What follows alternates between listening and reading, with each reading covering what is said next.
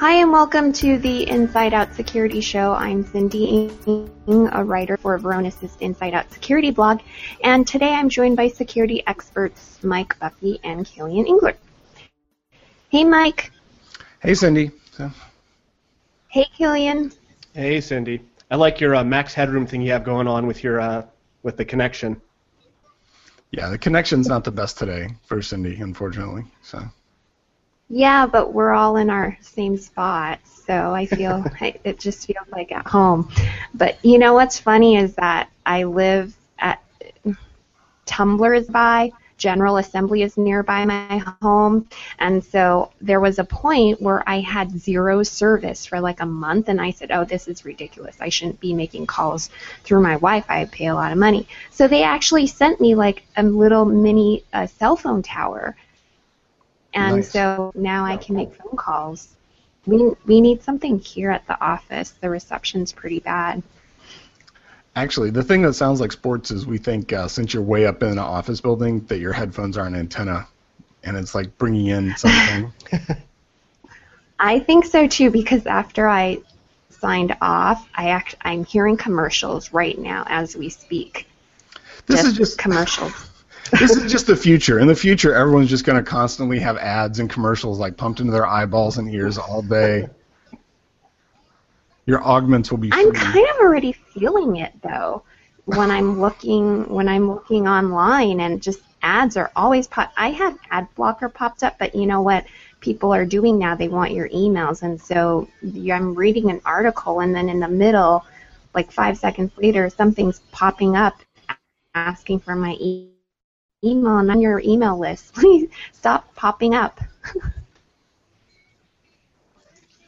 so, um, the question of the day, generally speaking, what are your thoughts on open source or proprietary software? Um, in general, or for the in general. Well, I, will Why don't I go? Are you go? Uh, so for me, I'm going to approach this question like healthcare. So a lot of people, when I went to Black Hat, they didn't like making the analogy that IT or security is like an immune system. But similar to inspirational quotes you read on your Twitter feed, they're half truths. Hmm. and they're really designed to introduce an idea to a broader audience. So, okay, so educators, they like to tell all healthcare providers the healer must heal themselves. So when I'm looking at an IT problem, I'm going to try to solve things uh, in a in a free way. So if I have a cold, I'm going to take herbs, I'm going to take vitamins, and then I'm going to drink lots of water, whine about it to my friends and family, and then they might have suggestions. Okay, maybe you should sleep more. So then I sleep more, I feel better, and it might work. But then if my cold lasts for more than 10 days and I'm, I'm not feeling any better, I might need antibiotics. So then I make an appointment with the doctor or healer and pay for their expert opinion. So I think they're, and then those people are like, I guess the people working at Varonis are software developers and they're dedicated IT people who are paid to work on a specific IT problem. So those are my thoughts. Um, I I don't know. So in I have used so much open source software over my career. Um, so I think it's hard, and most of that was, you know, doing web development and, you know, Nginx, Apache, you know, databases, all sorts of frameworks, and I think that is really a sweet spot of uh, open source software is as infrastructure. Um, and there's certainly tools and other aspects to it, but you know, I, open source just rules the infrastructure space and a lot of a lot of niches, and I, I think that's awesome. And I think in general, mm-hmm. I was going to say there there isn't a problem in the technical community of um, having like too little thought or too little action placed upon the security aspects of things. And so if a company can do a little bit better having security in depth with some open source tools, I think they totally should do that. Um, yeah. Uh, I, I agree with Mike. Um, I like open source solutions, uh, you know, infrastructure or even um, other tools. um, I like the concept of them a lot just because it gives kind of the most amount of folks looking at it to find problems and bugs before they affect other folks.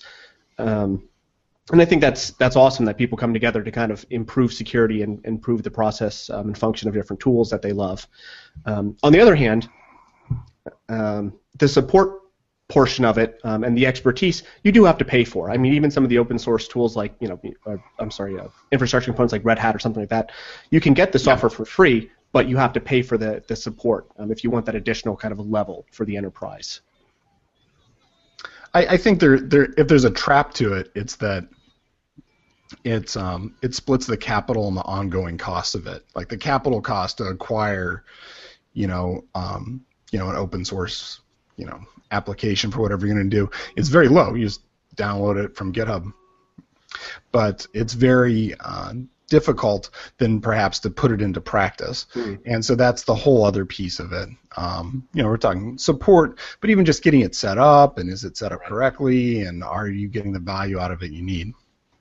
Yeah, you brought up a really good point, Mike. Um, with WordFence, they're an open source uh, WordPress security plugin, and with that, they were they recently wrote a blog post that people were really upset that there are random spammy links being served up, and Google calls that cloaking, and and it counts against you.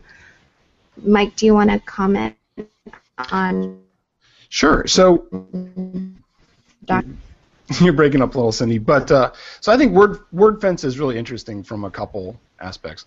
Um, it's open source. You can just download it and install it into your WordPress instance. And part of what they do is, as a service, they aggregate um, all the different attacks against all the different WordPress installations where WordFence is installed. So it's this sort of network intelligence of, oh, well, we're seeing these sort of dictionary attacks over here. We're seeing these sort of exploits from this um, refer, and they're able to then spread that intelligence out to all their installation. So it's really clever. I, I think that's just a really neat concept. Um, and most of the time, what they do is, you know, there'll be some infection that gets onto the WordPress instance, and then WordFence will will recognize it almost like an antivirus just for WordPress and say, like, oh, suddenly you're serving up malware. Give you an alert, you can take care of it wonderful piece of software. In this case, it was a little bit on the line, and that it was um, in the terms of service for another plugin, and so it was this other plugin that was like a social share plugin or something. But one of the things they were doing was the cloaking was if the Googlebot came through, it would not show the links, but if normal people were the, just browsing, it would show the links, and that was described in the terms of service for this malicious plugin, but they made the call that that's not good enough. And so it was a lot of questions about sort of the discretion of this and like what should happen. And I think that's a real interesting point for security. Like you were even mentioning like ads. Like what's the difference between, you know, a firewall that blocks malicious things and then also blocks ads? like is that still a security thing? Is it a little grayer? Like how far do you go?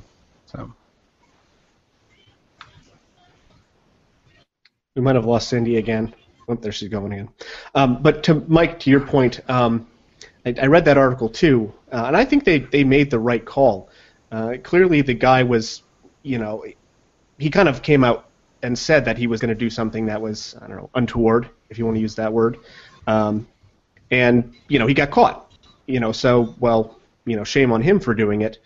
Um, the problem, you know, kind of the, the very delicate balance is that uh, a lot of companies, I mean, Google is a perfect example. They make their money on ads, um, but you know these kind of malicious folks are taking advantage of it um, as a real easy delivery mechanism for a lot of um, malware uh, and other exploits by injecting it in there. So it's you know you want to I don't know support the companies you like, but on the other hand, you know it's kind of getting ruined for everybody, um, and it's getting so common with this kind of malvertising that uh, pops up. Um, everywhere almost, even through legitimate ad channels. So you guys are talking about malware, and I want to talk about open source ransomware. Um, about a year ago, a white hatter from Turkey uh, wrote the first open source ransomware for educational purposes. He thought we all needed to learn how and what cyber criminals uh, cyber criminals were thinking. And so it's not a surprise that a lot of people actually took his code and then later created more powerful ransomware. Uh, first, it was um, just for educational purposes, and then then they took it and turned it into EDA2. And then the white hatter was able to backdoor his way and get the decryption keys. Then couple months later, a ransomware called Magic came along, and then the white hatter tried to extract the decryption key by the back door, and there was no way in. But surprisingly, the creators released the key. Now there's a Dead Cryptor. It's a child of EDA2, and they're borrowing codes from the original open source ransomware codes and other sources. And and there's there aren't any solutions for this yet. Do you guys have any reactions to open source ransomware? Or am I breaking up? Uh, you're, you're still there. I, I think the this is sort of the same question, which is where are the lines drawn in all of this? Uh, is it okay to release this, you know, open source ransomware that you know a script kiddie can then take and you know possibly infect more people with, and you know it's it's a weird line to draw where you know the existence of these tools are making something easier to do is that enough to say like oh this is now a bad thing? Um, you know for instance PowerShell you know all all administrators on Windows systems basically use PowerShell. It's a very useful tool.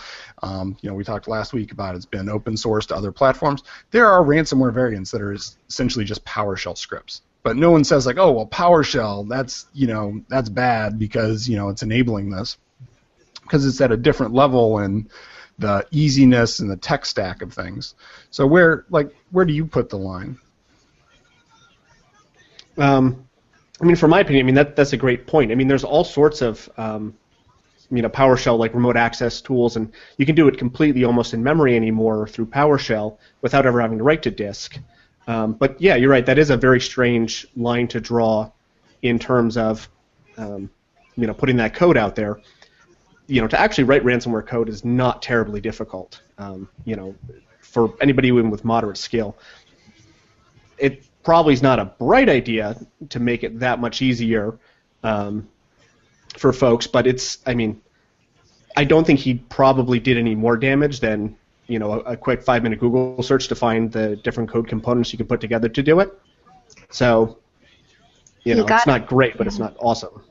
He got a lot of hate uh, doing that uh, because there's you you guys mentioned the script kiddies, um, and I I was reading the story and as it unfolded, I was thinking I don't think there are any good deeds that go unpunished. Well, I, here's why I think it's ridiculous that he got all this hate and criticism, um, because what's happening now with a lot of the ransomware, the new variants, is they don't actually decrypt the files. It, they essentially just put a ransom note in, to either delete your files or just scramble them up. Put a ransom note in that says pay, and then don't actually decrypt the files. So they're just extorting money and then don't return the files. Mm-hmm. Um, which takes very little technical skill. There's no encryption. There's nothing mm-hmm. interesting about it. It's just it's just maliciousness. Um, and so the fact that if, if that's a viable thing and that's happening, it's very hard to look at that and then turn around and say, like, oh, this person that open sourced this and showed this, that they're doing something wrong. I mean, clearly, I think that's not the case. Hey, Mike and Killian. So, actually, Mike, when you mentioned the new types of ransomware, two hours ago, I emailed Oded. He spent, he's one of our engineers here, and he spent six years as a security analyst for Israel's prime minister's office. It sounds so fancy. It'd be so fun to have him on our show. Uh, but he talked about the evolution of ransomware and he listed three of the things that he's seen lately that ransomware has been coded uh, to infect very specific companies mm-hmm. and very specific fi- special specific file extensions. Uh, they're going after SharePoint and SharePoint online file systems. I haven't heard of that. I and and we've seen ransomware trying to shift to Mac. Uh, we saw that with uh, KeRanger. So I just thought it was interesting and and nice of him to share some of his his thoughts. We're going to write actually a blog post about um, open source malware um, in a little bit, but I just you mentioned new ransomware things and and I wanted to give Oded a, sh- a shout out for commenting on it.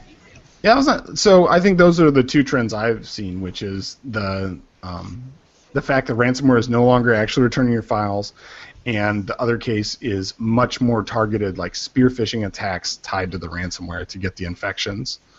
Um, there was a Gardner post about a strain, and their the big standout thing from it was that they were blackmailing people. They're basically doing like malvertising on porn sites, blackmailing the person to then um, deliberately infect their workplace with the ransomware and had great customer service throughout this where they would actually um, like be on like a live chat with you like okay here's what you need to do next and then here's this thing and just ridiculous and I, I think the thing that's driving that is just the economics that if you can get you know twenty thousand dollars out of a company if you you know get their files infected and encrypted then that's it's worth it to take the time to you know do a tech support call with the person who's deliberately doing the infection.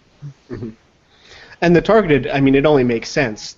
You know, some companies, I mean, or some organizations like healthcare, they can't afford to not pay the ransom in a lot of cases. It's kind of a life or death situation. So your ROI on that is is incredibly high.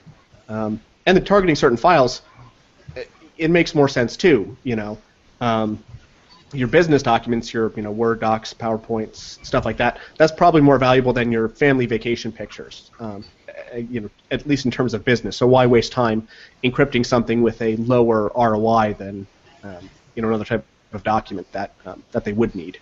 Yeah. I feel like this is the year of ran- ransomware. Just uh, we've spoken about it many, many times, but it's just people are getting really creative with how they're approaching it. So, Mike, you've also found another uh, open source project. It's based on Go, and it's called Cryptic. Uh, it helps you manage passwords, API keys. Tell us more about that. So I, I, think this is an interesting thing as we look at sort of the evolution of um, DevOps and you know operations and sort of programmatic, um, at least from my experience, like more like application infrastructure. And a lot of this is based on a couple ideas. One is that the developers and the admins, to the greatest extent possible, need to not know the keys and passwords for doing the work. And then two, it's possible for them to still do the work um, because of the overall infrastructure. And a lot of times the the case for this is something like Amazon Web Services, where you know how you interact and manage those systems is you don't like use the MMC and go in and you know click through some stuff. It's all you know programmatic. You say like, okay, we need five more EC2 instances, and then those spin up from an image. And they pull their keys from somewhere. Uh, on Amazon, it's the key management service, and so Cryptic is something that you can do set up yourself um, for your own infrastructure. So it's written in Go, Go is interesting in that it creates uh, statically linked uh, executable. So you don't need a whole bunch of different um, dependencies to run them. So you just get a Go executable, you have Go on the machine, it just runs. Very easy to get going. And what you do is you basically write in um, key secrets to the system, and then within your configuration files, that when it's executed, it will pull those secrets out and dynamically insert them into it as needed. Um, so it's a great way to, you know, prevent, um, you know, we talk about like privacy by design. Like using a key management, secret management system is a privacy by design thing that you're building into your operations that everything needs to go through this. And then, you know, it's a situation where you can't be compromised yeah, well, when you were describing how it worked, it reminded me of the new NIST password rules.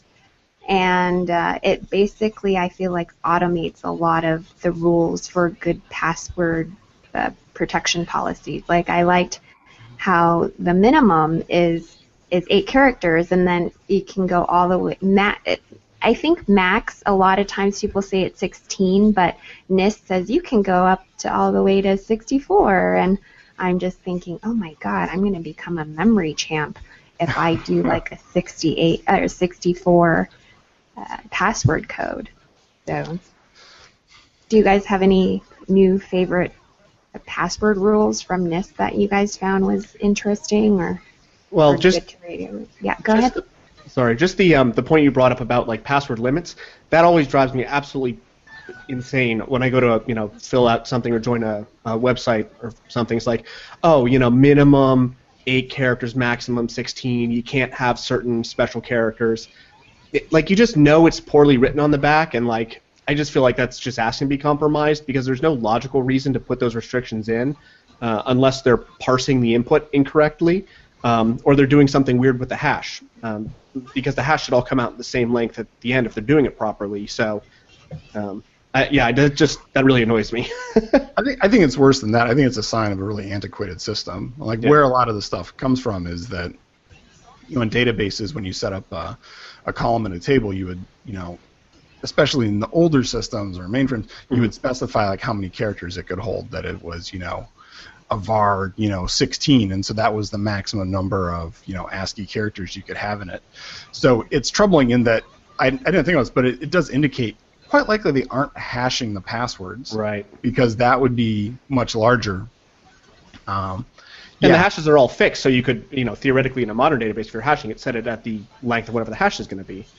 yeah, and you know, and if you're using a password manager, oftentimes you know what it's creating is a you know this very long password because you're not going to remember you're using Mhm. the password manager, so it, it messes with those. You know what I really pulled out of the NIST stuff was um, that the guidelines weren't so much technical as they were user uh, experience guidelines. That um, that the, the biggest one I thought was actually that they recommend you don't do um, forced password changes. That you know, like let people have the same password because they don't really shift it that much. It just makes things worse. It makes it much more likely they'll write it down or store it insecurely. Um, that not to have composition rules, like all the weird stuff, like you know, uh, one lowercase letter, one uppercase letter. That you should instead like really try to get people to use like long phrases instead. Um, so um, the, You, yeah. Yeah, go ahead, Cindy. You've been reading the Washington Post um, article where um, they're saying that the pa- it's not new, but that passphrases are becoming more and more popular.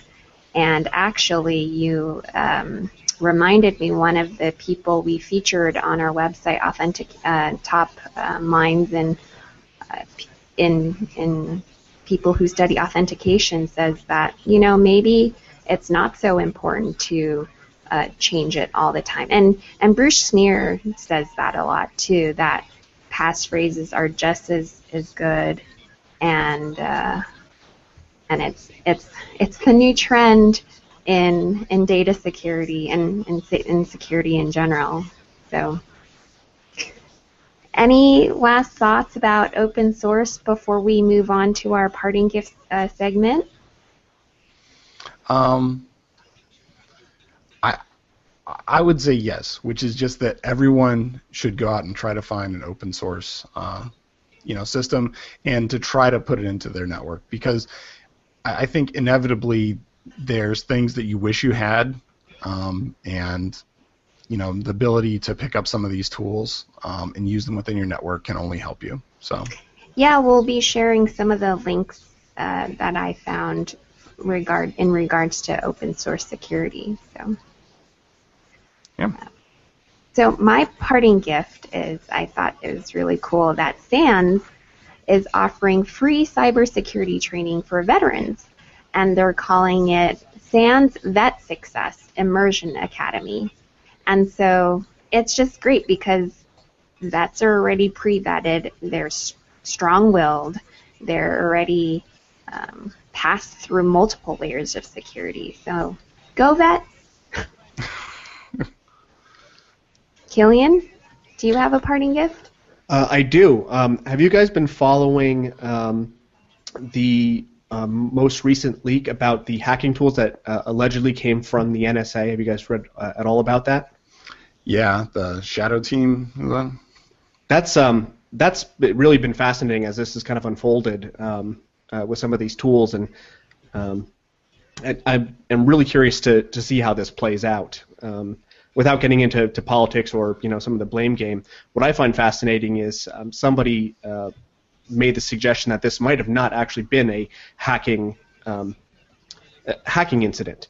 Um, this might have actually been an insider incident, more akin to Snowden, somebody who's already been pre-cleared, who had access to this data, that managed to get it out, as opposed to um, external attackers. So I thought that was um, a, a kind of a really interesting take on it, um, and just seems a little bit more credible to me personally. I don't know. I think the stuff is so complex that I, I think it's very plausible that if you had, you know, a a Linux system that was sitting out there that you were launching attacks from, mm-hmm. that it could itself become compromised, and right. the tools that were on it could be, you know, extracted. Yeah. Um, I, what's weird to me is to start to think about, you know, like we kind of joke these tools and people do stuff with it, but like, is there a degree of culpability or liability if this is, you know, it seems like fairly clear that this are actually NSA tools, and then those tools have now been used for exploits. That there was mm-hmm. like a VPN cracking tool.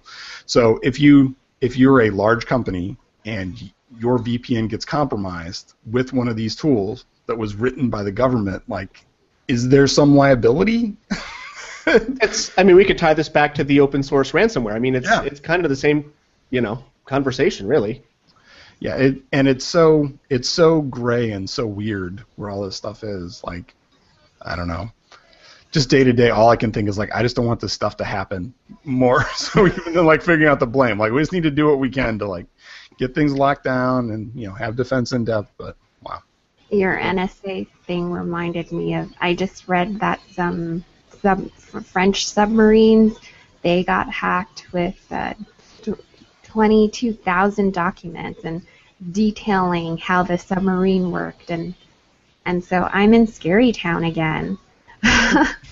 um, I, it just sounds like a lot of what's in my newsfeed is uh, everything's gonna crash like in the next couple of months. you you've been warned. So. All right, so my parting gift. Do I don't know if you guys play video games, but uh, Deus Ex, I'm probably saying that wrong. Deus Ex? Deus? Ex Deus Ex? Yeah. This is what I get for playing the game and not actually like you know saying the words properly. But uh, the new the new Deus Ex was just released, and um, I don't know if you guys played video games growing up. Mm-hmm. Um, but the very first one I thought was incredible when it came out because it had hacking in it, and so like mm-hmm and that it was actually portrayed as like the non-violent solution to a lot of stuff where a lot of video games at the time you know you just walk up and shoot the pixelated gentleman guarding the door with your shotgun. But this had you know very interesting gameplay that used it where like you would hack the security camera to like explode and then that would draw the guard away and then you could hack the keypad to get through the door wait and so it would use real life kind of you'd have to come up with the ideas to hack? It would come it would give you options you know? Mm. So and that was the big thing about it that would give you these options. And so one of the options would be you could just blast through the guy and the other option would often be you know that you could hack into stuff. And it was really the first game to me that I remember that really had that as a deep mechanic through the whole game. Mm-hmm. uh, and it has a lot of interesting um, you know sort of aspects of that. Like people have augments in the game, and then the last game ended with like someone basically, you know, set all the augmented people to go crazy and become murder robot people.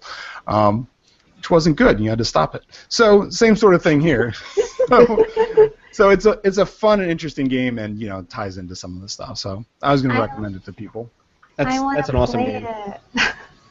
Can we just go on the show one day and just play it? A, a let's play video. Let's yeah, play. We'll put it on, we'll put it on Twitch. I'm sure. well, um, it'll maybe it'll be the next Pokemon Go, or not. Or not. So. so thanks, Mike Killian, all our listeners and viewers for joining us today. If you want to follow us on Twitter and see what we're doing, you can find us at Varonis, V-A-R-O-N-I-S. And if you want to subscribe to this podcast, you can go to iTunes and search for the Inside Out Security Show. And please leave us a rating. It'll help people find our podcast. And there's a video version of this on YouTube that you can subscribe to on the Varonis channel. Thanks, everyone, and we'll see you next week. Bye, Kilian. Bye, Mike. Bye, Cindy. Thanks.